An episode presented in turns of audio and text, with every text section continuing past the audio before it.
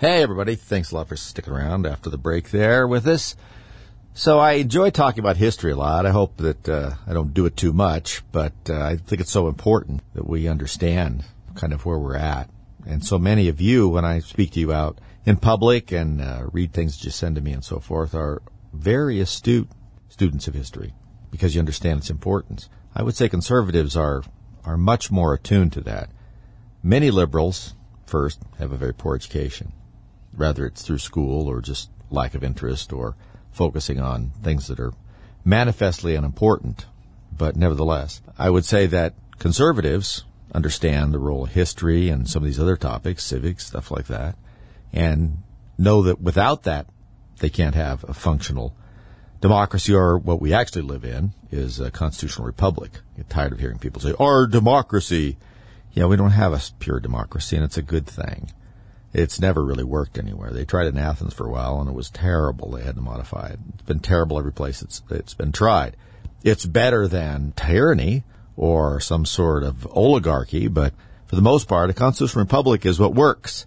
And as much as they hate that on the left, it does. But when we look at history and we talk about personages in history, lots of times they teach us a lot about how to manage things and maybe how to think about things and things that we shouldn't do or should do.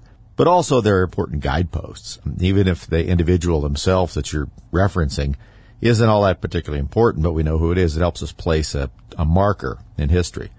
Uh, you know, during the time of, or when so and so was, it helps, helps sort of mark these things out. It's extremely important. If, for instance, for a very long time, we simply had BC and AD, right? But we would say before Christ and after death uh, is how many people would say it, which isn't exactly correct, but that's kind of what we thought, marking time from the time before the birth of Christ and after Christ, you know, after that time. And of course, that's been changed now. If you look at many of the more progressive sites, it's BCE, before the Christian era, right? Like the person uh, was not important. It was just some sort of vague idea that floated out there. Yeah. And I'm sure they'd love to get rid of it if they could. Unfortunately, so much of history for so long has been written that way. It's hard for them to change it and, and then be able to make any sense at all out of any of the other texts. But it is important to be able to spot these things throughout history and uh, use the people and places and times and events as guideposts for that.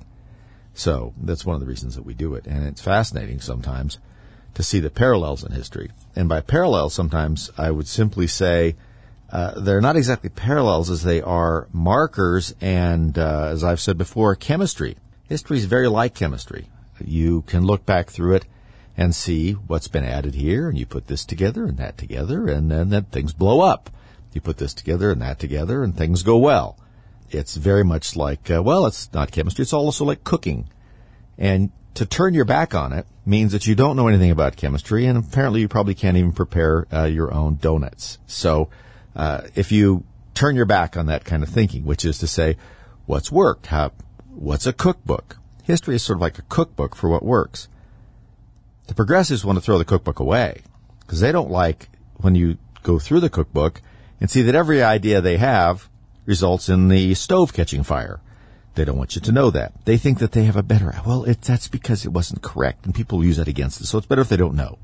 We have a better idea because see, we're so much smarter than those people who lived 10 years ago, 50 years ago, 2000 years ago. We're just a lot smarter now.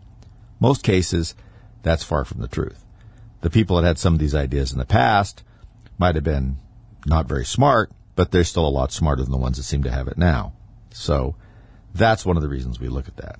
But you know, there are things, even in modern day, that uh, jump out at you that you think are markers that are going to show something, some historical precedent, some large, some small. Here's one I ran across, oh, I guess at the end of the week here, that I thought caught my eye as yet another little signpost in the road of, of how things are going to go.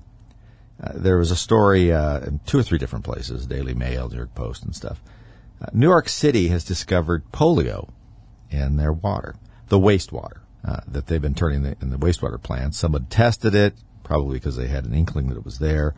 A case or two turned up, and there's polio in the wa- in the wastewater plant. two or three different places uh, around New York City. Now, many of you probably have had grandparents or parents that lived through polio, uh, that uh, have discussed it with you, or some of you may have, been, have parents or grandparents that were affected by it. I know I have.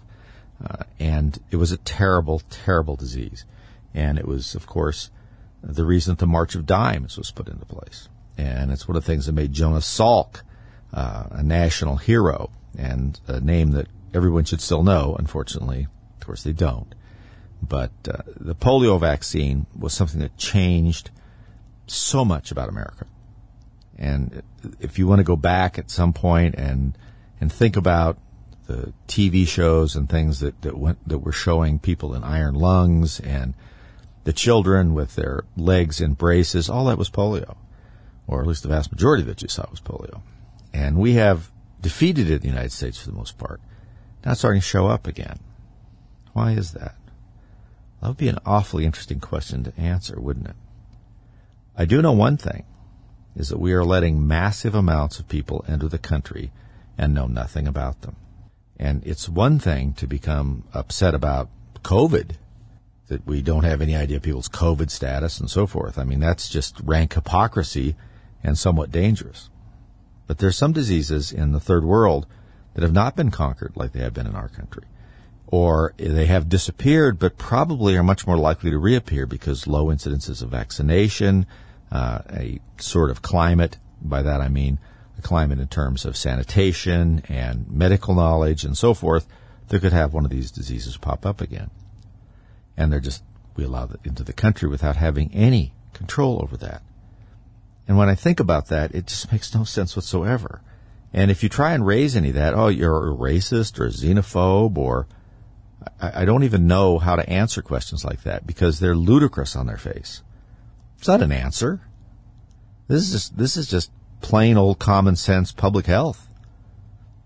You just can't let everybody in without having any idea if they may in fact be carrying diseases that we have eradicated in our country and we assume we've eradicated every some of these places. For instance, smallpox. Many people are not vaccinated for some of these diseases that everyone was getting vaccinated for 50 years ago. And because of that, we're very smart alecky, not to sound too smart alecky myself, but we we assume that that just is, it's all gone and that you know we don't have to uh, get these vaccinations and diphtheria and you know whooping cough and uh, all of these things. You, they, they seem something out of the past and they are but they're out of the past because we worked to put them there. And this idea that, that we have that we should have no control over a reintroduction of some of these diseases into our country is crazy and it's one thing to argue about letting people into the country that there's only so many unskilled jobs to, to find in this country. And you can have those kinds of arguments. But when you start getting into why can't we at least screen people for uh, disease, and they don't want you to do that, or don't want you to identify people or contact them or anything, it just screams insanity at you. And it screams fanaticism because the reason they don't want any of this isn't anything to do with health or anything else. It's because they are raging fanatics about immigration. I suspect there are several reasons for that. One reason that I think is slipping away from the progressive Democrats is the idea that everybody they import into this country is becoming going to become a Democrat voter. I think they're losing a little bit of the luster with that idea. A lot of the people who have come to this country uh, want to have an opportunity to do things, move forward. And within a generation or so, and they're finding this in California, and certainly in Texas too, that uh, second generation immigrants into the country, and sometimes first generation who've been here for a while, don't want to be kept on the dole, don't want to become just a new sort of substantial voting bloc that exists because they're kept relatively out of circulation into the job markets and being able to move forward. They don't want that. And they see, they're not foolish. Uh, they may not have the education some people do, but a lot of them are pretty smart, and you can get educated pretty fast in this country, and you don't have to go to Harvard for it, where apparently they make you dumber. Uh, they do at Yale. If I and the Yale graduates I see, Cory Booker, you know, Chris Cuomo. I mean, if you think those people are smart, then you're not listening to this show because you people are smart. But nevertheless, it's this fanaticism about this idea that th- th- this is this is about voting. This is about getting a base. This is about recreating a, a whole voting block, and doing it this way is dangerous. And so the power has to be taken away from these people. We have to vote them out before who knows what they do. You can see what kind of fanatics they are. We have to get out, and get them gone at every level, city council to the presidency. They're fanatics. They shouldn't be in power. Vote them out. Be back.